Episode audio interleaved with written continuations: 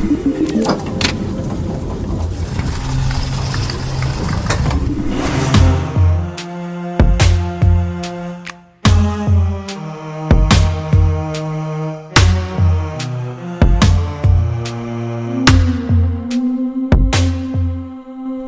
vi gik på ferie, tænkte jeg på, hvem jeg savner mest at høre i de danske medier.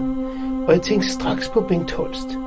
Bengt gik på pension fra Zoologisk Have for to år siden, men han er stadig formand for Dyreetisk Råd og den Danske Naturfond. Jeg er taget ud i Zoologisk Have for at tale med vicedirektør Bengt Holst om dyreforskning. Og i dag er vi kommet til næsehornene. Og øh, Bengt Holst, du må lige forklare mig, Zoologisk Have har en flyvemaskine. Hvordan kan det være? Jamen, det har vi nede i en, en nationalpark, der ligger i Sydafrika, der hedder Pilanesberg Nationalpark. Den ligger øh, sådan to-tre timers kørsel nordvest fra Johannesburg, altså en af de største byer i Sydafrika.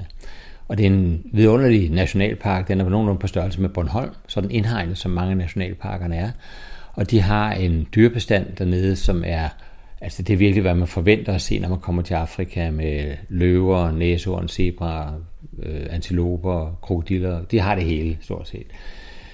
Og dem har vi arbejdet sammen med formelt og i stor stil har vi arbejdet sammen med dem siden 2006. Og før da, der støttede vi øh, to danske biologer, som arbejdede dernede med at se på næsehundenes øh, social dynamik, altså hvordan de spreder sig i forhold til hinanden, hvordan han og hunderne holder sammen, og hvordan deres afkom holder sammen, eller måske spreder sig for flokken og sådan noget. Der havde vi bare støttet med nogle penge, så de kunne lave den øremærkning, øh, som skulle til for, at man kunne kende dem fra hinanden. I 2006, da de danske biologer, den ene døde det så svært, den anden øh, ville så trække sig ud af projektet øh, på grund af øh, nogle andre aktiviteter, så stod vi med valget, vil vi så bare lade det droppe der, eller vil vi arbejde videre på det og så udvide det endnu mere. Og øh, for at gøre en lang historie kort, så besluttede vi os simpelthen for at fortsætte arbejdet, fordi vi havde en meget god start Øh, sted dernede. Vi havde etableret et godt netværk, et godt samarbejde med Nationalparken, og hvor der var allerede i gang et projekt omkring næshornene, og det overtog vi så, og så puttede vi flere penge i det, og vi sagde, skal vi fortsætte det her, skal vi udvide vores forskningsaktiviteter hernede, så skal vi også bygge en forskningsstation på stedet. Det fik vi så lov til af Nationalparken, så i dag har vi altså en forskningsstation på stedet, med vores eget kontor, eget laboratorium, eget bibliotek og møderum, og så har vi en gæstehus dernede til de gæsteforskere, der kommer derned og udfører forskellige former for forskning. Og så har vi et par biler, som skal til, for man kan jo kun køre rundt i parken, man må ikke gå rundt i parken, og det er rent sikkerhedsmæssige årsager. Og så har vi altså som det sidste ny af de større øh, ting på, på banen, det er, at vi anskaffede os for, ja det er to og et halvt år siden, der anskaffede vi faktisk et øh, lille fly, til overvågning, og det var simpelthen for at kunne lave observationer fra luften. Dels for at kunne observere dyrene opfra, og så på den måde kunne lave nogle tællinger, og også kunne, op, kunne se de dyr, vi havde udstyret med radiosendere, eller vi kunne kende på anden vis. Men det var også for at hjælpe pakforvaltningen med at øh, spore krybskytter, og for at kunne gribe ind over for krybskytter, som er imod NATO'en. Men øh, det er en lille Bathawk-fly, hedder det. Og Bathawk-flyet er sådan en lille øh, fastvingefly, øh, hvor der er kun plads til to. Det er piloten, og så en, der i det her tilfælde vil være biologen eller dyrlægen, som nu skal ud i området. Og man sidder faktisk rigtig godt deroppe. Man sidder og føler, at man er en del af luften, lidt ligesom en fugl. Øh, Øh, og så kan man lukke op, så når man, man, man sidder og kigger direkte ud og har et godt udsyn deroppe fra. Og øh, så skal man selvfølgelig bare være sikker på, at der er benzin nok på flyveren, så flyver den ganske glimrende. Også, og den er ret manøvredygtig, og det vil sige, at vi kan komme ret hurtigt fra A til B deroppe. Og det betyder noget, når man skal for det første følge nogle dyreflokke, men ikke mindst, når man skal ud og jage krybskytter. Øh, og det er den problemerne, fordi hvis man finder ud af, at der bliver skudt ind midt i parken, jamen det kan godt være, at der i fugleflugt kun er 5 km derind, men da man skal følge vejene, da, da det er ufremkommeligt terræn resten, så kan det godt være, at den 5 km tur bliver til 15-20 km, og så er man altså for sent derinde for krybskynden at komme ud. Og der er det lidt lettere med en fly, der er meget hurtigt til at lette. Og det var årsagen til, at vi indkøbte det her fly til parken, som så bemander den med to piloter, to lokale piloter. Og øh, jeg vil også sige, at øh, det er så Zoologisk Haves eget driftbudget, sammen med en indsamling, vi lavede blandt det, vi kalder vores store ambassadører, det vil sige dem, der støtter Zoologisk Haves aktiviteter ude i verden. Og øh, de skal kunne samle penge nok sammen til at betale det her fly, og det er jo fantastisk godt. Men hvor stort et problem er det i virkeligheden? Altså, hvor, hvor, hvor mange næsehorn går der rundt, og hvorfor er de så, så eftertragtet? Jamen, se, problemet med næsehorn, det er jo, har, der har længe været et problem, fordi næsehornspulver, det er meget eftertragtet i Asien, øh, i folkemedicinen, hvor nogen mener, at øh, det har en helbredende virkning på forskellige febersygdomme, og ikke mindst på hovedpine og den slags. Og hvis man så tager noget næsehåndspulver, så kan man altså blive kureret. Og øh, det er jo selvfølgelig ikke rigtigt. Det er jo noget værd sludder, fordi det, der er et næsehorn, det er keratin, og det er det samme som, hvad er dine mine negle. Så man kan jo i princippet lige godt bide negle, og så håbe på, at det virkede. Det gør det jo altså ikke. Så det er altså en tro spørgsmål at få det her til at virke. Så skete der desværre det i 2006, tror jeg det var. Øh, og jeg skal også lige sige, så har det været forbudt at jage næsehorn igennem mange, mange år, og det er, gælder over hele verden faktisk, både de asiatiske næsehorn og de afrikanske næsehorn. Der findes jo to afrikanske næsehorn, det sorte og det hvide, og så findes der det indiske pansernæsehorn, og så findes der javanæshornet og sumatranæsehornet i Indonesien, og tidligere også i Malaysia. Alle steder har der været krybskytteri, fordi man vil gerne have det her horn fra dem. Og da det er forbudt, så har det været krybskytteri.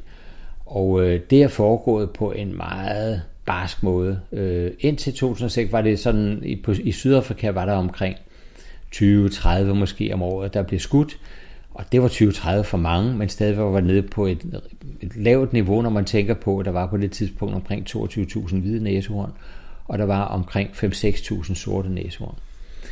Så kom der en artikel i 2006, øh, jeg tror der var et vietnamesisk tidsskrift, en såkaldt videnskabelig artikel, der mente, at nu havde man fundet vidundermiddel mod kræft. Og det er jo klart, alle vil jo gerne have et vidundermiddel mod kræft. Og øh, den blev slugt af mange og sagde, at det her, problemet var bare, at vidundermiddel mod kræft, det var næsehornspulver. Og det var jo en, altså, forfærdelig fake historie, men den bare alligevel frugt, og det betød, at efterspørgselen efter næsehorns steg exceptionelt meget i løbet af ganske kort tid. Og på ganske kort tid, så steg krybskytteriet i Sydafrika for de der 20-30, måske 40 stykker om året, max til mange hundrede. Og da den var på sit højeste, var der op på omkring 1800 om året, der blev skudt i Sydafrika alene. Og det er der, de fleste blev skudt. Og det er jo katastrofalt for med en bestand på omkring 22.000 næsehorn, så kan man godt regne ud med, at, at, at øh, jamen altså, hvis der ryger en 15-1800 om året, så går der ikke mange år før, så er der ikke mange næsehorn tilbage.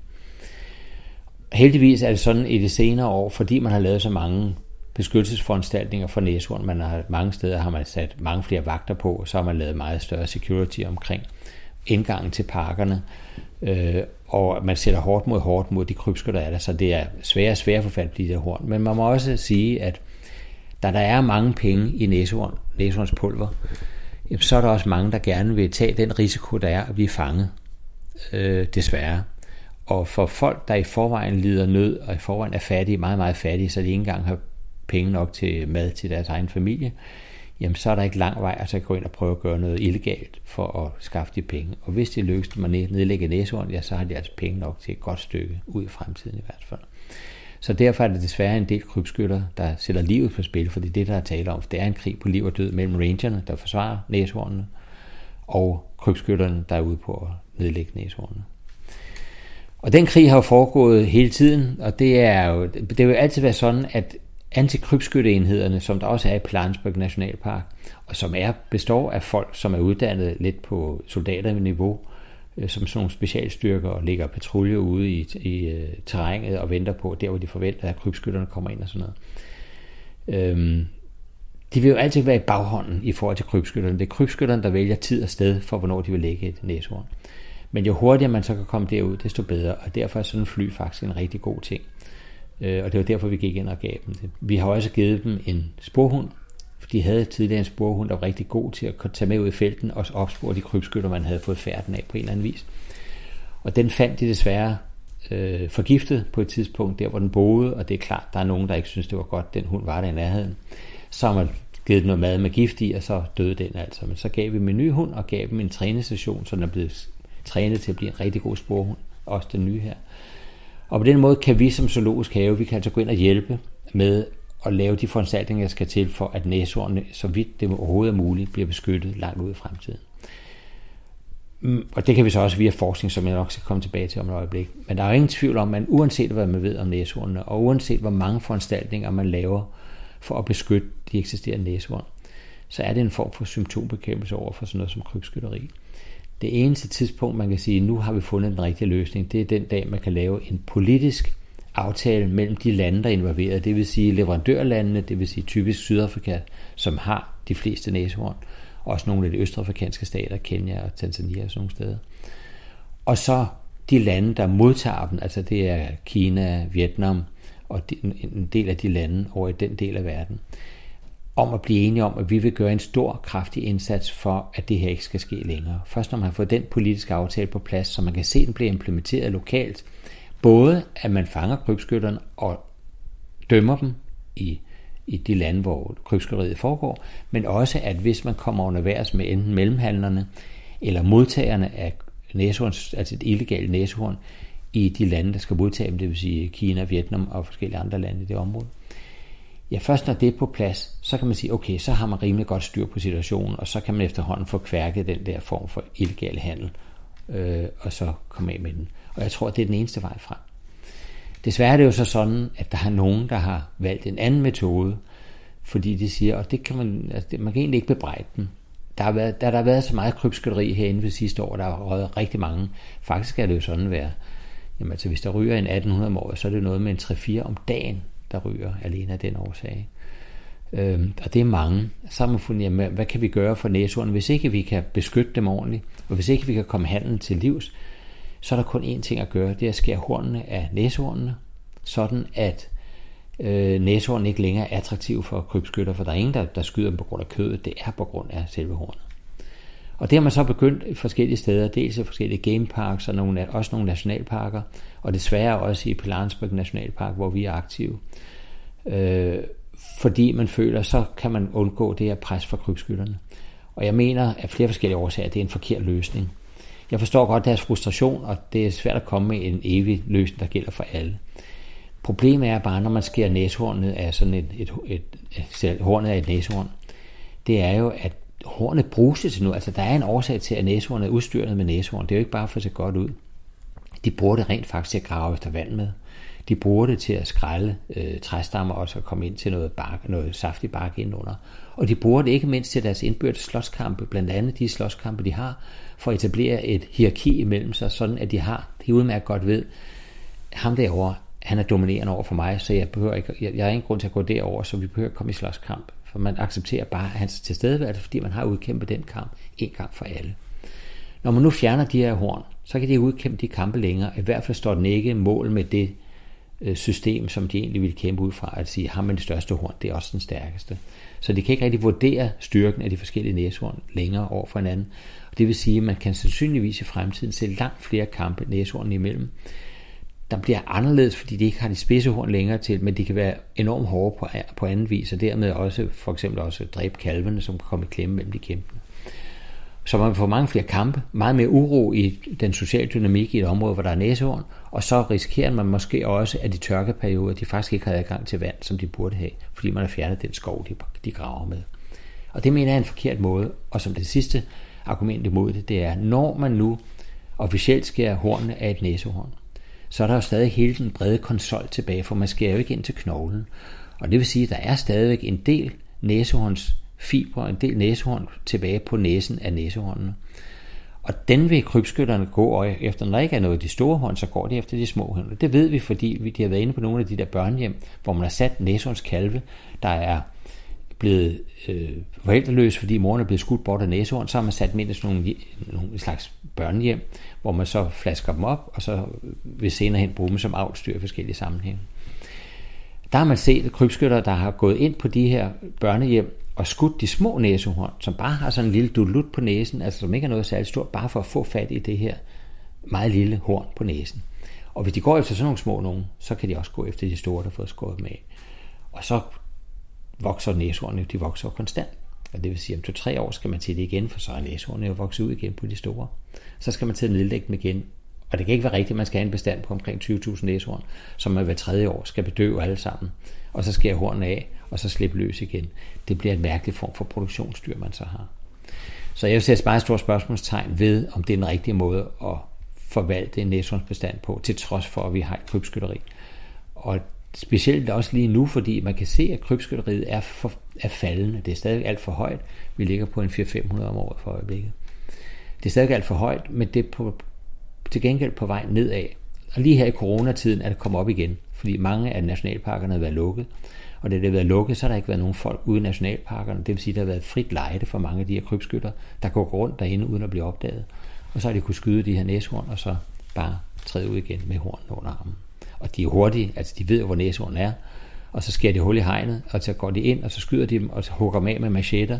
Og det er jo ikke engang sådan, at næsehornene nødvendigvis er døde, når de hugger dem af. De der horn, de hugger dem af så hurtigt de kan. Og det vil sige, at vi har set flere næsehorn, også i Pilanesberg, som har været skudt af krybskytter, men de har ikke, det har ikke været dræbende skud. Så har de begyndt at hakke, så har de hugget hornene af dem, mens de stadig var levende live, og det kan vi se på, fordi de har trukket langs blodspor efter sig, efter at hornet er blevet hugget af, og så dertil, hvor de så lægger sig til at dø, for bare, simpelthen bare at komme væk fra krybskytterne. Så der er altså, det er nogle barske metoder, der bruges fra krybskyttersiden. Så det er jo, ja, det er en, det er en, det er en hård krig. Men jeg undrer mig over, hvordan brugerne af de her næsehornspulver, de kan vide, at det rent faktisk er ægte næsehornspulver. Altså det burde være muligt at fake det, sådan så at, øh, at man solgte dem noget, noget andet, som, som, øh, som man så bare fortalte dem var næsehorns. Øh, det, kunne være, det kunne være sådan noget pulver fra, fra hove, eller hvad ved jeg. Det er rigtigt, og det kunne man sikkert også komme et stykke hen ad vejen med, men der vil meget hurtigt blive ligesom det er med heroin og de der meget hårde stoffer. Altså man kan jo teste, hvor rent det er, og det skal der ikke, altså kender man bare lidt til det, og det er den hårde kerne, der er så mange penge i spil, sådan at det godt kan betale sig at lave de her virkelig ordentlige test. Man kan lave en ordentlig DNA-test af det, og så på den måde finde ud af, at det nu ægte eller ej. For det er sådan, at de hardcore brugerne af de her næsundspulver, de vil kun have den virkelig ægte vare. De vil ikke have noget fake på nogen som helst måde. Så der er ingen tvivl om, der vil komme kontrol den del. Man har nemlig også snakket om, at kan det så ikke betale sig at lave en form for fangenskabsavl af næsehorn, for på den måde at producere næsehorn til kommersiel salg, øh, og så på den måde dække markedet, eller i hvert fald udtynde markedet for det illegale næsehorn. Og det tror jeg er en dødsejler af den simple årsag, man vil aldrig kunne yngle så meget med næsehorn, at man vil få næsehorn nok til at dække det store behov, der er der. Man skal huske på, at dem, der bruger det her næsehornspulver, det er den store middelklasse, blandt andet i Kina og i Vietnam, som er for kraftigt voksende for øjeblikket. Det vil sige, at der er flere og flere, der får penge mellem hænderne til at kunne købe det her næsehornspulver. Og når en middelklasse bliver på omkring 100 millioner, hvis de alle sammen skal have næsehornspulver, så skal der altså produceres rigtig meget næsehorn. Og når vi kun har omkring 20-25.000 næsehorn i det hele taget i verden, så vil vi aldrig kunne dække et behov for den store mellemklasse, som gerne vil have det. Så jeg tror, det vil være en dråbe i havet, hvis man prøver at afle sig ud af det. Så den tror jeg ikke på. Også fordi det er jo ikke noget, man kan høste hvert år. Altså man kan høste måske et, et horn fra et, et, et næsehorn hver 3., 4., 5. år. Men Bengt Holst, øh, der er noget med, at de her næsehorn, at nogle af dem er, er mere sjældne end andre, og blandt andet det sorte næsehorn øh, er, er mere sjældent end det, end det hvide. Ja, det er rigtigt. Altså, der snakker vi så kun om de afrikanske næsehorn. Der er to næsehornsarter i Afrika. Og det hvide, der findes omkring 18.000 tilbage i øh, Afrika, og det sorte ligger omkring 5.000, måske en lille smule mere. Så de, de, og de har været helt nede rundt omkring de 2.000, men på grund af de beskyttelsesforanstaltninger, der har været, så er de heldigvis kommet op i bestanden igen, og det samme gælder de hvide, de var også meget langt nede, men så beskyttede man den meget kraftigt, og det har altså givet, at bestanden at komme op omkring de nogle af 20.000, nu er tilbage igen til 18 og på vej nedad på grund af krybskytteriet. Øh, men det er rigtigt, og der er forskel på dem, og der er også forskel på deres levevis. Øh, for det første er, der, der, det skal måske lige slå en pind igennem. Det hvide næsehund er ikke hvidt, og det sorte er ikke sort. I farven er de fuldstændig ens. Der er en lille smule forskel i deres kropsstruktur, men det, det der med det hvide næsehorn, det kommer faktisk af det bo, det gamle øh, lokale navn for hvide næsehorn, det hedder white rhino. Ikke white rhino, altså ikke hvid næsehorn, men bredt, bredt næsehorn. Det er fordi, de har en meget bred snude, og det, på dansk hedder det også bredsnudet næsehorn. Og da den ene så hed white, og så blev det fortolket som white næsehorn, altså som hvidt næsehorn, så sagde man, så må det andet hedde sort. Så, og det sorte næsehorn, det har i modsætning til den der meget brede snude, som det hvide næsehorn har, så har det sorte næsehorn nærmest sådan en finger på næsen. Og det skyldes deres forskellige levevis. Øh, det hvide næsehorn lever af græs. Det går altså som en stor græsslåmaskine på, på savannen, og bare gnaver græsset af der, hvor de går. Mens det sorte næsehorn lever inde i buskaget og lever af grene, kviste og blade og den slags. Og derfor bruger den den der lidt spidse dut på næsen, som man kan kalde fingeren på næsen, til simpelthen at gribe om bladene, gribe om de små kviste. Og det er det, de lever af. Det er den måde, de griber fat om det på. Og det er så også den måde, man kan kende lidt på, når man bare ser en profil, at det sorte næsehorn vil oftest holde hovedet op, fordi det lever noget der oppe i højden, mens det hvide næsehorn holder hovedet ned mod græsset, for det er det, den lever af. Så det er rigtigt, der, der er forskel på, der er forskel levevis, og der er forskel i øh, udseende selvfølgelig også, men ikke så meget, ikke slet ikke i farven, så er der forskel i, hvor mange der er tilbage. Men så skal vi ikke huske, der er jo tre slags næsehorn mere, der er de tre asiatiske næsehorn. Og øh, der er det indiske pansernæsehorn, og der er nok en 3-4.000 tilbage af dem. Og så er der javanæsehornet, hvor der kun er omkring 60 tilbage. Og så er der sumatranæsehornet, som et skud i tågen, man siger, der er 300 tilbage. Det kan også være 100, det kan også være 400, det er svært at sige. Men det er i hvert fald en art, der er kraftigt for nedadgående. Og desværre må man konstatere, at den tidligere var også rimelig udbredt i Malaysia. Øh, men i dag, inden for de sidste 5-10 år, så er den totalt uddød i Malaysia. Og det vil altså sige, at man har ikke været dygtig nok til at beskytte de sidste eksemplarer af sumatranæsordene i Malaysia, og det er jo meget sørgeligt. Så er der stadig en stand, bestand tilbage i Indonesien, og der kan man håbe på, at det lykkes at bevare den for fremtiden. Og til trods for, at Java-næsehorn er den, der er færrest af at samtlige næsehorn på den jord, så er det nok den, der har den bedste fremtid, fordi det er den bedst beskyttede. De findes alle sammen i en nationalpark, hvor der er vagter på stort set hver eneste næsehorn. Øh, og det er jo næsten umuligt at komme til dem.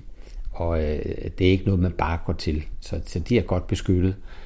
Det man kan frygte, fordi de alle sammen er samlet på et sted, det er, hvis der kommer en sygdom ind i den bestand, så i løbet af en relativt kort tid, hvis det er en smitsom sygdom, så ryger hele bestanden på en gang. I modsætning til, hvis man havde den over flere forskellige områder, så kan det godt være, at en del af dem døde bort, men resten ville overleve, fordi de ikke var i et område, hvor sygdommen er. Så det, man diskuterer for øjeblikket, det er, om man skulle dele flokken op, simpelthen af sikkerhedsmæssige årsager. Det giver så nogle andre problemer, men jeg tror, det vil være en fordel, helt klart. Men jeg tænker på, øh, Bengt Holst, nu snakker vi jo om, om forskning, og man har jo kendt uh, næsehornene uh, rigtig lang tid. Hvad er der mere at vide om, om næsehornen? Ved man ikke stort set alt om næsehornenes liv? Det ville være fantastisk, hvis vi gjorde det, og det kunne man sige om alle dyr, men det er jo faktisk sådan, næsten ligegyldigt hvilket dyr du, kan, du nævner, så har vi kun skrabet i overfladen. Der er så mange ting, vi ikke ved om dyrene, og det kan være noget af deres indre som sådan, og det er selvfølgelig svært, fordi det er en masse små enheder, men det er også noget af deres ganske almindelige levevis. Hvorfor lever de, som de gør? Hvorfor lever de der og andre et andet sted? Hvad er det, der gør det? Er det fordi, de går efter noget salt i jorden? Er det fordi, de går efter en speciel plante eller lignende? Øh, hvordan er deres sociale dynamik? Det kan godt være, at vi er vant til at se. For eksempel ved vi, at hvide næsehorn færdes mere i flok, mens det sorte næsehorn er meget solitært, kalder man, altså de lever alene. Men meget mere ved vi ikke. Og dem, når de lever i flok, jamen øh, hvad er det så for en slags flokke? Er det beslægtede flokke? Er det nogen, der har fundet sammen? Er det hundflokke? Er det hanflokke? Er det ungdyr, der lever sammen? Og så senere, så splitter de sig op, og sådan nogle ting, det ved vi faktisk ikke. Øh, og det er jo noget af det, vi har sat os for at prøve at finde ud af nede i den nationalpark, som vi nu har arbejdet i rigtig mange år. Og øh, vi gør det ved samarbejde med Københavns Universitet, hvor øh, vi stiller faciliteterne til rådighed, og den ranger, vi har ansat dernede til at passe vores forskningsstation, og som hjælper os med at, at rapportere tilbage om de ting, der sker dernede, og administrere vores forskningsstation, men også det fly, vi har dernede, og de køretøjer, vi har dernede. Og så hjælper de også de forskere, de gæsteforskere, der kommer ned og bor i vores, på vores forskningsstation, og hjælper dem med at finde sig til rette, og hjælper dem ud til de steder, hvor næsehorn er, eller hvad det er, vi skal kigge på. Og noget af det, vi kigger på, det er vi har to hovedprojekter dernede for øjeblikket, som går efter det samme princip, og det er at prøve at se på socialdynamikken i en næsonsflok, men også i en girafflok. For, for det samme gælder for giraffer. Man ved faktisk ikke rigtig noget om, hvordan sker flokstrukturen i en girafflok, lige så vel som man ved ikke helt, hvordan flokstrukturen er i en næsehorns bestand, hvordan etableres den, hvordan opretholdes den, og hvad, hvad er det for nogle dyr, der, der er det bindende led i flokken? Er det slægt, beslægtede dyr, eller er det dyr, der er aldersrelateret, eller er det noget med dominansforhold og sådan noget? Og det gør vi blandt andet ved, øh, igennem mange år har vi mærket bestanden dernede ved, øh, ved hvert år, så flyver vi op med helikopter, eller pakforvaltningen flyver op med helikopter, med en dyrlæge med en bedøvelsesgevær, og så har han et, et, en, en, en gruppe på jorden, og så flyver han selv op i luften, og så finder de næsehorn op fra luften af, og så skyder de en pil i rumpetten på dem, og det er en bedøvelsespil, og så inden for de næste 3-4 minutter, så falder den om af bedøvelse, måske 5 minutter, og så er der jordhold, altså folk, der er i bil dernede, der holder radiokontakt med piloten oppe i helikopteren, som så hele tiden holder øje med næsehornet, og så er kunsten at få næsehornene til at falde om tæt på en vej, så at bilen kan komme til, for i bilen er der så de folk, der skal gå ind og mærke næsehornet, men også at tage alle mulige prøver på det. For det er jo sådan, når man endelig har et næsehorn nede at ligge, for at mærke det, så man kan kende det igen, så tager man en masse prøver. Man tager nogle næseprøver for at se nogle bakterieflora, man tager blodprøver for at se, hvordan deres blod øh, system er, og man laver alle, tager alle mulige prøver, som man nu kan, og man måler hornets størrelse og alt den slags, så man kan få lavet en ordentlig statistik på de næsehorn, der findes. der. også for at se, om for eksempel hornets størrelse, altså, er det noget, der er faldende hen over tid, og sådan noget. Det kan være på grund af indavl, det kan også være, fordi dem med det største horn, de bliver skudt bort af krybskytter og sådan nogle ting. Og når de så har taget alle de prøver, de skal, og de har fået mærket næsehornet, det gør de ved nogle øremærker, hvor vi laver nogle klip i ørerne, ligesom man kender fra øh, husdyr herhjemme, altså køer blandt andet, i gamle dage i hvert fald. Så øh, sætter man også en mikrochip i selve hornet, for at kunne spore hornet altid, for det er sådan et, med, der har sit eget lille nummer, ligesom et, vi har et personnummer. Og så sætter man et øh, mikrochip op i nakken på dem, sådan at øh, hvis det er sådan, det bliver skudt, øh, så ved man, at det første, der forsvinder på ud over hornet fra sådan en nedlagt næsehorn, det er ørerne, for når hyænerne og løverne kommer, det første de spiser, det er ørerne, og så forsvinder vores øremærker jo. Og på den måde skal vi ikke kende det længere. Men så kan vi altså bruge chippen, der sidder om i nakken på dem, eller i hornet, hvis det stadig er intakt. Så kan vi altså se, hvem der er hvem. Og ved den viden, vi får den vej igennem, og så observere, og der kan man godt observere på afstand, det der, det er hund nummer 345, eller noget af den stil. Så for eneste gang, der observeres et næsehorn, så bliver det nøje skrevet ned, at det befinder sig lige akkurat der. Det er sammen med et, næse, et næsehorn nummer 225, eller noget af den stil. Øh, og, sådan, og så lige hvad det laver, er det i gang med at foragere, er det i gang med at sove, eller hvad det gør. Og der har man optegnelser nu for rigtig mange år. Og der er det, vi kigger på de optegnelser sammen med parkforvaltningen for at se, jamen, hvordan fordeler de her næser, næsehorn sig egentlig over parken hen over tid. Det er ikke bare spørgsmål om at få et øjebliksbillede af, sådan ser det ud lige her nu. Det kan godt være, at det skifter næste år, og det kan være noget med aldersrelateret, det kan være noget med nogen, der kommer i brunst, nogen, der ikke kommer i brunst, og det kan være noget med, at øh, der er nogen, der har skiftet et dominansforhold eller lignende. Men ved at samle en data fra år til år, og så få mærket hele bestanden, så får man et ret godt billede af efterhånden, hvordan sådan en næsehundsdynamik er. Og det er meget væsentligt for bevarelse af næsehorn i fremtiden, fordi det er jo sådan, det er jo ikke bare sådan, at man har en bestand et bested, sted, og så bliver den der, og den yngler sig, og så er der sikkert nogen 50 år og 100 år. Der er jo mange af de her næsehornsbestande, der findes i meget små grupper, fordi der ikke er plads til flere, fordi området er fuldstændig skåret igennem af kulturlandskab. Og så har man blevet nødt til visse steder at flytte rundt på næsehornene for at få dannet de rigtige flokke og få flyttet dem ind i nogle nationalparker, hvor de er i sikkerhed, men der er det jo væsentligt at vide, hvad er det for nogle enheder, man skal flytte? Er det hunder alene, hanner alene? Er det, er det parvis, man skal flytte den? Eller er det familiegrupper? Eller er det de unge dyr, man skal flytte alene, fordi de nu engang er ved at etablere sig i forhold til de gamle i flokken? Hvad det er for nogen, man flytter, det ved man først den dag, man kender noget om deres social dynamik, så man ikke laver mere rav i den, i stedet for at gavne ved at lave de der flytninger. Så det er altså det, vi er ved at generere data øh, til baggrund for, så de kan tage de rigtige beslutninger. Det samme har vi så lavet med girafferne. Nu i otte år har vi arbejdet med det specifikt. Og jeg vil nævne lige dem her, fordi det er nok der, vi kom længst på nuværende tidspunkt. Der har vi lavet tæt sammen med universitetet, hvor vi har haft specialstuderende nede og følge girafferne. Og der er det sådan, de 100, knap 180 giraffer, der er i Palansburg Nationalpark, dem kender vi alle sammen individuelt ved hjælp af halsmønster. Altså ligesom vi har fingeraftryk på vores fingre, så har de et halsmønster, der, der er individuelt genkendeligt.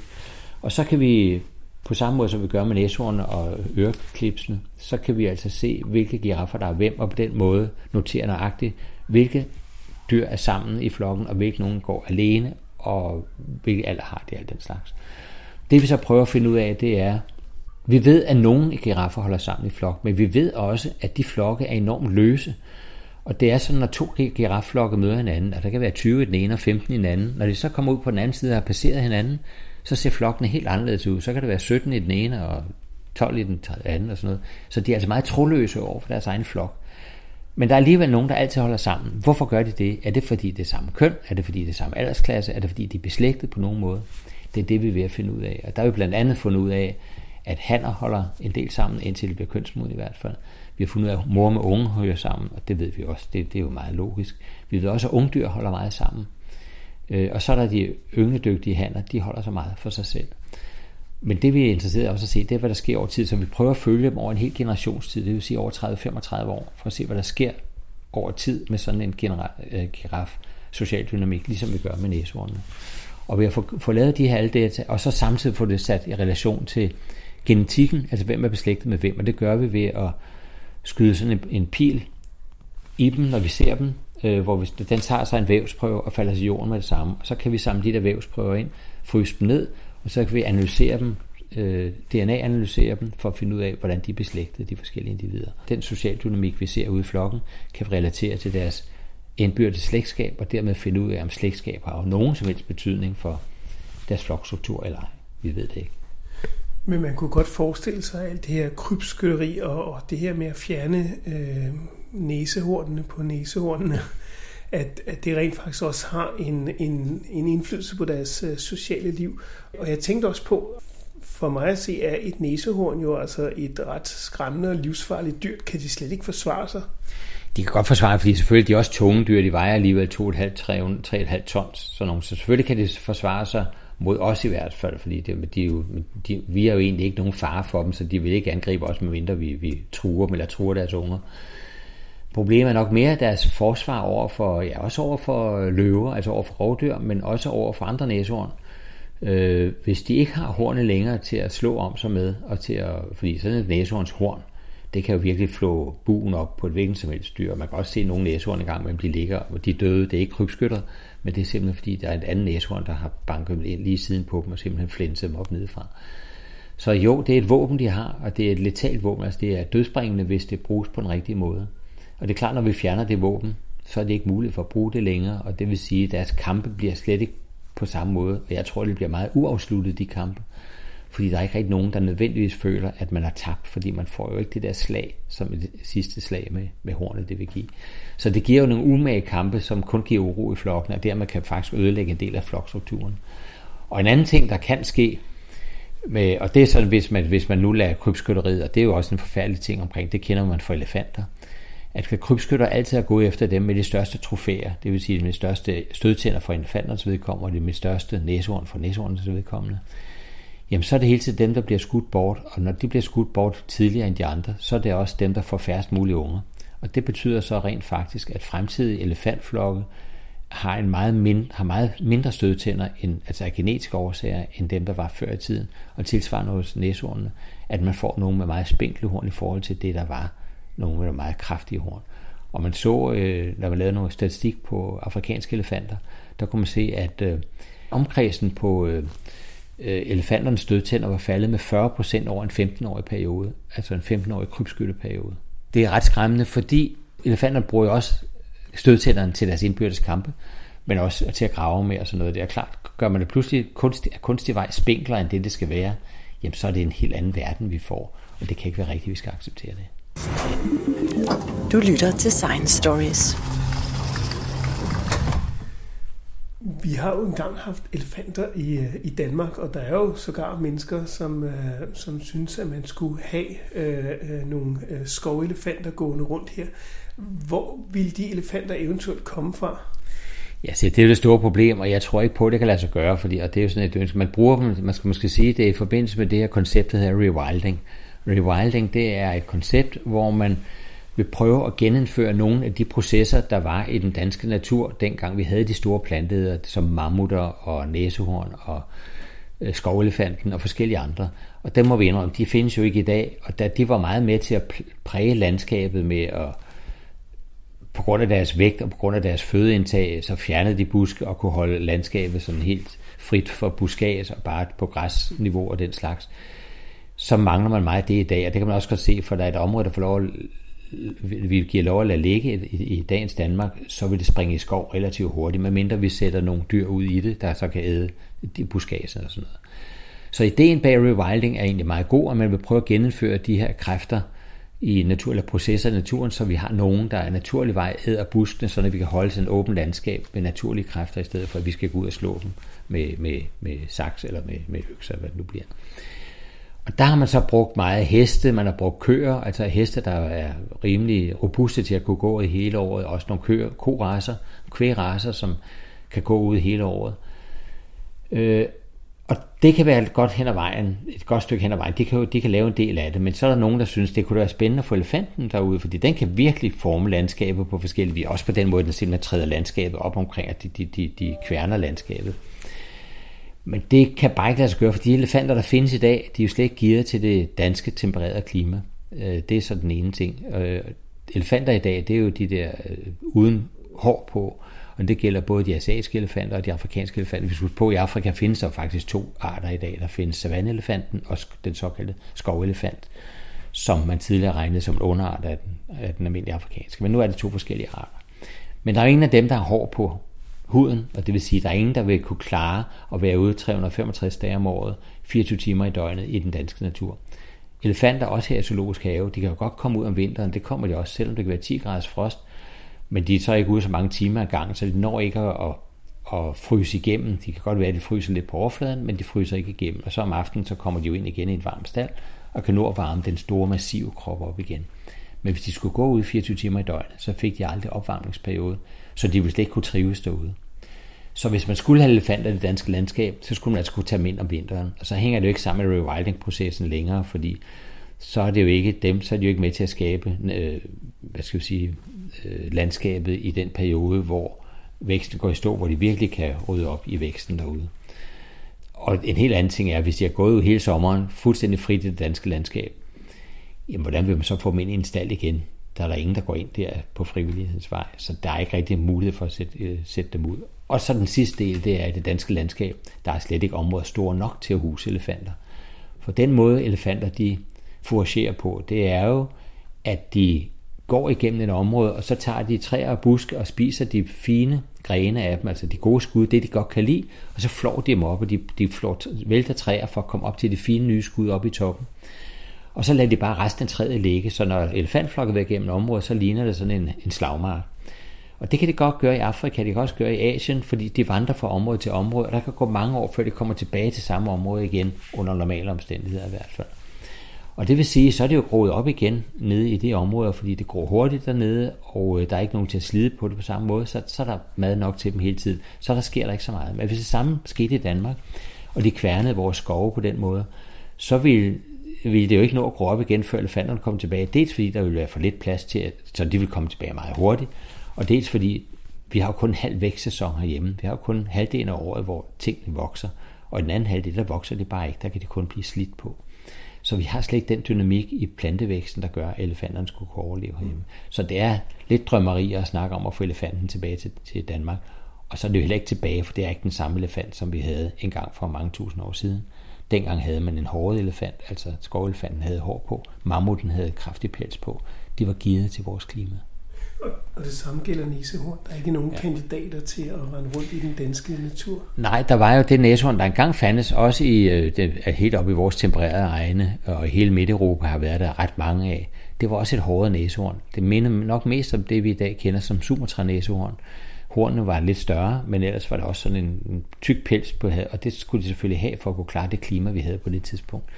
Mens de næsehorn, vi har i dag, de afrikanske, de er jo fuldstændig ligesom elefanten, uden pels på, så de vil heller ikke kunne klare en vinter heroppe. Øh, og tage nogle af de hårde, det vil sige javanæsehornet eller, eller sumatranæsehornet op, det vil være halsløs gerne. For det første, fordi der er så få af dem. For det andet, fordi det virkelig er tropiske dyr, der ikke er vant til kulden. Så det vil ikke kunne lade sig gøre. Men de næsehorn og elefanter, I har her i Zoologisk Have, de klarer sig da til synlandet meget godt. Altså, øh, hvordan klarer de vinteren? Jamen, de klarer det ganske udmærket, men de har jo netop muligheden for, at de kan også sagtens komme ud om vinteren, øh, bare de kommer ind igen om aftenen, sådan at de har natten og kan varme, at princippet varme op igen. De når aldrig at blive gennemkolde, og det er det, der er problemet. Altså, vi andre, vi kan jo også godt gå ud i kulden og blive kolde, og så gå ind igen, og det bliver vi ikke syge af eller, eller dør af på nogen måde. Men hvis vi var ude i kulden og blev tvunget til at være derude, uden for meget tøj på, i mange dage i træk, ja, så ville vi dø af kulde. Nøjagtigt det samme, det ville ske for, for, for næsehornene og for elefanterne. Og vi har et meget godt eksempel på, vi fik for en del år siden i Zoologisk Have, der fik vi en hundelefant fra Tyskland, som var blevet konfiskeret af politiet. Og øh, den kom fra en dyrehandler nede i den sydlige del af Tyskland, som havde holdt den i noget, der lignede mest et hønsehus. Altså et meget lille hus, hvor den faktisk skulle gå i knæ for at komme igennem døren. Og det var ikke isoleret, og der havde de stået også hele vinteren igennem, og der kan altså godt være koldt dernede i, i Bayern-området. Og øh, der kunne man se den side, der havde stået ud mod ydervæggen i den her meget fattige stald, der havde den fået forfrysning af øret, fordi øret er jo netop den sted, hvor, der er, hvor, hvor det er meget tynd hud, og der er slet ikke noget til at beskytte den. Der, på kroppen er der i det mindste en tyk hud, og så er der hele kroppen til at varme, men øret er meget tyndt og meget følsomt over for frost. Og der var det sådan, da de kom hertil, der måtte vi simpelthen knække øh, en del af øret, altså et par centimeter ind af øret, for at få de der forfrysninger væk. Og det er jo sørgeligt, at det skal være på den der måde. Og nu, nu var det så heldigvis noget, der man fik fat på det for inden, fordi det blev anmeldt for, for øh, brud på dyrevandsloven i Tyskland. Og så fik vi den op som det konfiskerede dyr, det nu engang var. Men det er forfærdeligt, at sådan noget skal ske. Men det viser bare, at tykhuderne, som vi har i dag, det kan altså ikke tåle det klima, som vi har på vores breddegrader. Og derfor kan man lige skal skyde en hvid pæl efter at have dem gående ude hele året rundt, som der skal til, hvis man vil have dem i den danske natur. Og så må man igen sige, jamen, hvis vi udsætter noget i den danske natur, vi har et princip om i den danske natur, at skal vi have nogen dyr ud, skal vi sætte nogle dyr ud, så skal det være nogle dyr, der har en forhistorie i dansk natur, eller hvor bestanden bare er så lille, så vi skal forstærke den eksisterende bestand. Og der er jo ingen af de afrikanske eller asiatiske elefanter eller næsehorn, der nogensinde har været i dansk natur. Der har været nogen inden for den gruppe, men de er jo vidt forskellige fra det, vi har i dag. Så der er ikke noget fortilfælde for de dyr i dansk natur, så derfor alene den grund bør man ikke have den i dansk natur. Men nu har man jo øh, genetisk manipulation, og man har jo øh, fossiler, man finder rundt omkring, eller, eller nogen, som har været indfrosset i den sibiriske tundra. Kunne du forestille dig, at man kunne øh, genetisk man, manipulere sig frem til et, et levedygtigt øh, dyr, som, som har hår og kan for eksempel et næsehorn, som kan, kan leve i vores øh, klima? Ja, altså i fremtiden kan man sikkert mange forskellige ting, og der, og der er også mange, der faktisk arbejder på at kunne, om ikke andet, så få genetableret en mammut. Og det er nok noget af det seneste uddøde store pattedyr, vi har på vores breddegrader. Vi skal jo ikke længere tilbage end de der 10-12.000 år, for lige efter istiden, der var jo mammutter også i Danmark. Og der har man fundet en masse indefrostende døde eksemplarer selvfølgelig øh, i den, i den øh, russiske tundra, sibiriske tundra og man har også fundet med rester af den her i Danmark, men i hvert fald har man en masse genetisk materiale, og øh, man har også prøvet at finde ud af, ved at finde ud af, har, har man efterhånden så meget genetisk materiale, så man faktisk kan sammenstykke et helt individ. Det har man ikke endnu, men det kan da godt være på et eller andet tidspunkt, så mener man, at man har så meget. Men derfra så til at puste liv i det her genetiske materiale, der skal man endnu et stykke. Men så er man ved at lave forsøg, man har totalt gjort det med i laboratoriet med forskellige andre dyr, hvor man får puste liv i noget dødt materiale, der så er blevet til liv igen. Så jeg vil sige, det er ikke umuligt, at det kan lade sig gøre. Men hvad skulle formålet med at være med at gøre det? Vi skal huske på, hvis der pludselig blev skabt en mammut her i vores del af verden, eller i det hele taget i verden, hvad skulle den så gøre? Hvad skulle den lave? Hvad skulle den være til for? Øh, den vil være den eneste mammut på den jord, og dens, hele den tidligere levested er forsvundet. Så der er ikke nogen steder, man bare kan sætte den ud. Og skulle man så have den i zoologisk have, hvorfor skulle man have sådan en der? Den er der jo, det, det, er jo, det er jo ikke et eksemplar, det er jo sådan et eventyreksemplar, man selv har skabt. Man kunne lige skulle udstille en robot af et eller andet.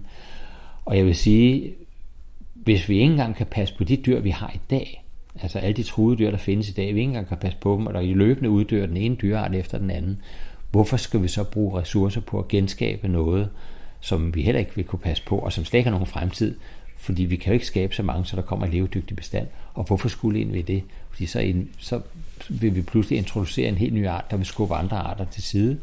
Og det kan jo ikke være meningen, at for at få den til at genopleve blandt en masse andre uddøde dyr, altså skubber vi andre eksisterende levedygtige arter ud. Så det er, lidt et, det er sådan lidt mere et spændende eksempel. Det er et spændende eksperiment set ud fra et rent videnskabeligt synspunkt, og jeg er ingen tvivl om, man kan få en masse god videnskabelig viden ud fra at prøve de her ting.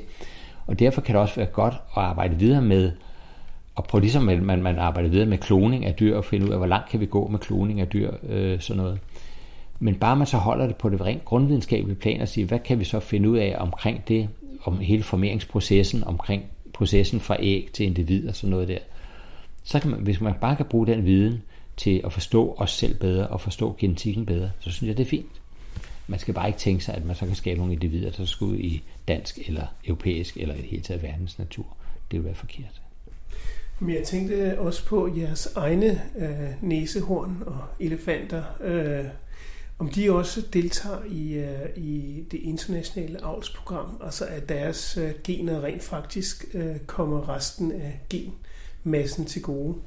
Ja, det gør det, og det er jo sådan, at siden 1985, hvor vi startede de europæiske avlsprogrammer mellem zoologiske haver, der er det jo sådan, at mange arter i dag er omfattet af de europæiske avlsprogrammer. Det vil sige, at man stiller sine dyr til rådighed, så man afgiver i princippet sin bestemmelsesret over dyrene og siger, nu er det ikke mig, der bestemmer, hvem der skal yngle med hvem, men der sidder en artskoordinator et eller andet sted i Europa, som så har hånd og halsret over dyrene.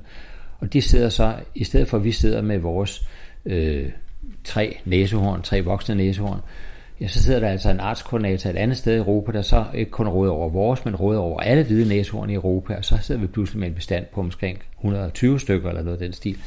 Og det er jo en helt anden størrelse bestand at arbejde med end bare tre næsehorn. Så kan man undgå indavl meget bedre. De laver så en stambog over, hvordan, hvem, hvordan deres slægtskabsforhold er, hvilke sygdomme de har haft af den slags. Og på baggrund af den stambog og et computerprogram, så kan det finde ud af, hvilke er de bedste match. Det er et datingbureau fuldstændig, hvor man siger, du skal yngle med den, og du skal yngle med den, og så skal vi flytte rundt på dyrene efter de anvisninger, der kommer fra skoordinatoren. Så sådan foregår det i dag, så det er altså ikke et spørgsmål, hvor vi finder ud af, hvad der er bedst for os som zoologisk have i København, men der, så hvad der er bedst for den europæiske bestand. Og det er jo den eneste rigtige måde at forvalte en dyrebestand på. Så der er både det hvide næsehorn og, elef- og den asiatiske elefant, som vi har, de er begge to medlem af, af det avlsprogram. Og det vil sige, at der sidder altså en artskoordinator øh, for elefanterne, så sidder han i øh, Rotterdam, og for øh, det hvide næsehorn, der sidder altså en i Europa også og bestemmer, hvor de forskellige dyr skal yngle hen, hvem der skal yngle med hvem. Og øh, det er også grunden til, at vi har fået de næsehorn, vi har i dag. Det er, fordi det er en del af avlsprogrammet. For det er jo ikke... Vi, halvdelen af de dyr, du ser i zoologisk have, det er jo ikke vores. Det er nogen, der kommer fra andre zoologisk have. De er altså udstationeret her i zoologisk have. Der bliver de til det dør, men de er altså kun på, til låns i princippet. Tilsvarende har vi en masse dyr liggende ude omkring i andre zoologisk haver, som så yngler derude. Og på den måde har man fået spredt yngle øh, dyrene, avsdyrene rundt til andre, til mange forskellige haver, der så har været forskellige forhold til at yngle med dem, og så på den måde få den bedst mulige yngel ud af det. Og i, vi selv vi styrer avlsprogrammet for chimpanser, for muskosokser og for tasmanske punktjævel her i Zoologisk Have i København. Og øh, det er et ret spændende arbejde, og det er et ret vigtigt arbejde, der udføres der. Og det er jo ikke med henblik på nødvendigvis at sætte dem ud i naturen, og det tror jeg aldrig bliver tilfældet for hverken elefant eller næsehorn. Men det er for at sikre os, at vi har en bestand af elefanter og næsehorn, også om 50 år, om 100 år, om 200 år, for at folk kan komme og se dem og blive lige så betaget af dem, som vi er i dag, selvom de ikke har været ude i Afrika, eller hvor man nu kan se dem i virkeligheden. For det er altså de færreste mennesker, der rejser de steder hen, hvor dyrene rigtig lever. Men de kan se dem her, og så på den måde få den fascination, og gennem den fascination også påtage sig selv det ansvar at sige, wow, sådan en spændende dyr, ja, det må jeg også arbejde for, at det også er bevaret for næste 100 år. Og på den måde kan man være med til som zoologisk have at generere en opbakning til de truede dyrearter, og måske skaffe politisk opbakning til, at de bliver hjulpet på lang sigt. Og det er jo blandt andet den politiske opbakning, der skal til for næsehornene, for at man kan få lavet en politisk aftale omkring at undgå krybskytteri, altså illegalt salg af næsehornshorn. Så det er ikke bare forskning, der er nødvendig, det er simpelthen også uh, hele det uh, politiske bagland, der skal forstå, at dyrene rent faktisk er, er værd at bevare. Ja, det er, det, der skal arbejdes på det politiske plan, og på det økonomiske plan, og så på det rent forskningsmæssige plan. At forskningen genererer den viden, der skal til, for at vi kan lave de rigtige ting med dyrene. Og med den viden, så kan vi rådgive politikerne på korrekt vis og sige, så I bliver nødt til at gøre sådan og sådan for at bevare den her langt ude i fremtiden. For eksempel ved vi også, for det er jo ikke bare at sige, jamen hvis vi skal bevare en eller anden dyreart, så sætter vi bare hegn omkring det levested, den har, og så siger vi, at menneskene bor udenfor, og dyrene bor indeni, og så har vi dem også for fremtiden. Det er, det er sådan at ekskludere dyrene fra mennesker og mennesker fra dyrene. Det skal vi ikke. Vi skal på en eller anden måde finde ud af, hvordan kan vi leve sammen. Det bliver vi nødt til, fordi vi lever nu på den her klode sammen, og derfor skal vi også finde ud af at kunne leve i det samme område som sådan. Men vi bliver nødt til at finde ud af, hvad er det for nogle nøgleting i det her område? Hvorfor er det lige næsehorn holder til i det her område? Hvorfor holder elefanterne til i det der område? Hvorfor holder tapiren til i det der område og ikke i det der område? Kun når vi ved det, så kan vi også finde ud af, hvad det er for nogle områder, vi skal, vi skal beskytte, for at beskytte levestederne for de pågældende dyr. Og der har jeg et meget godt eksempel fra tapiren, som vi arbejder med i Malaysia. Skabrak-tapir, det er den sort-hvide tapir.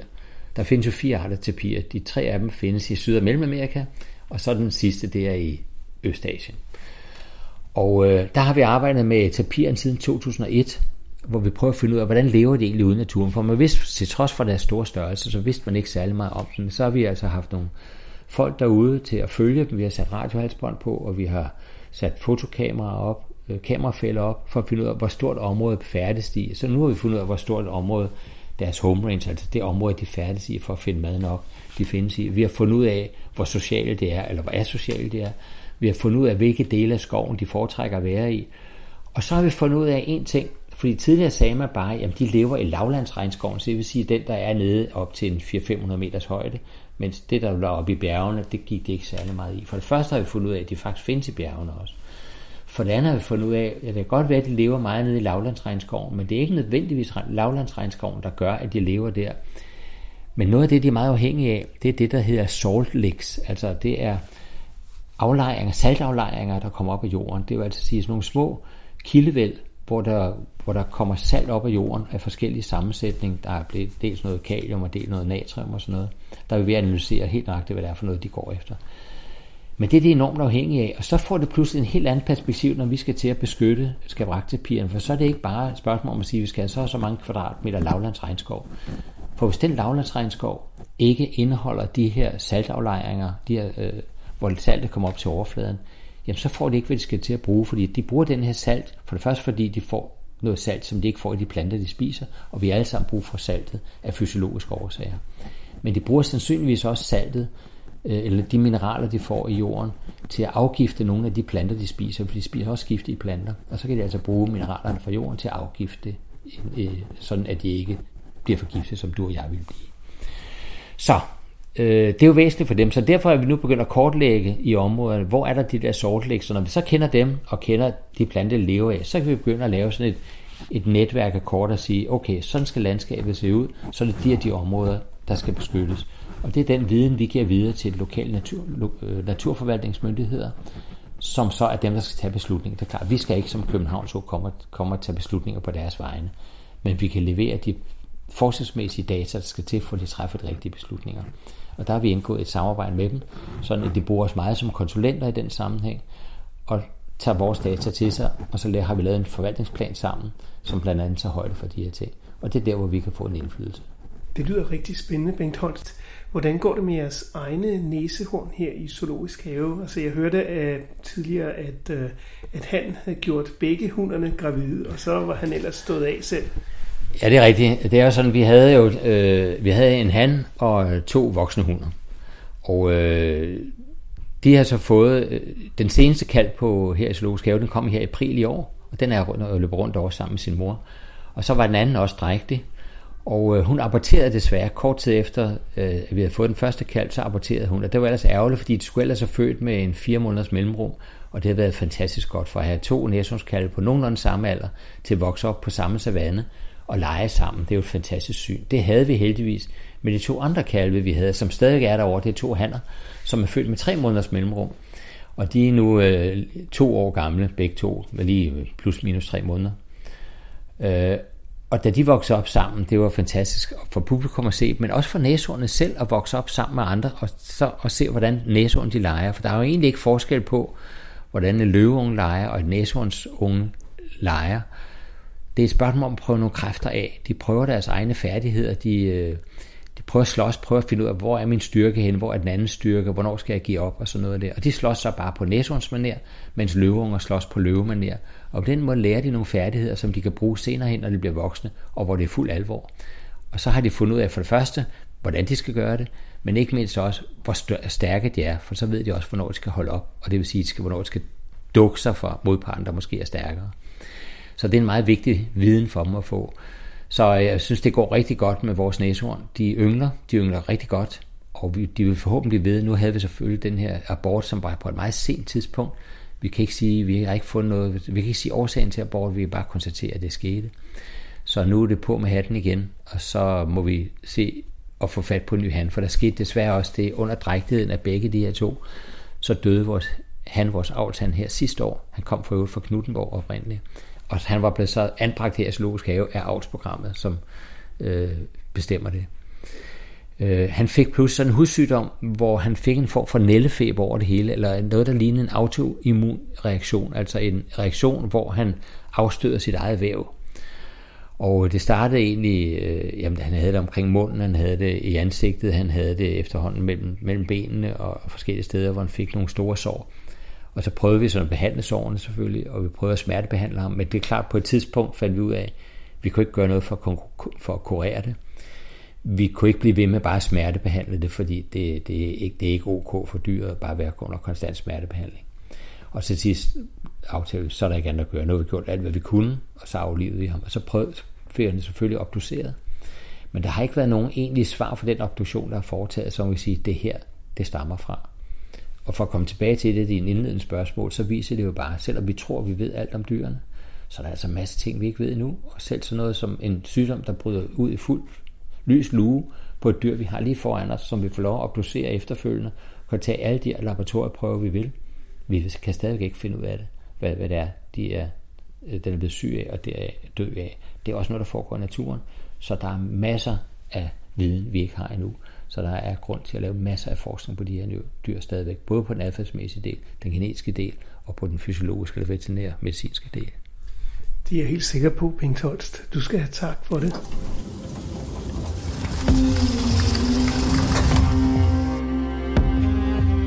Hvis du holder af historier om videnskab, kan du finde Science Stories hjemmeside på www.sciencestories.dk.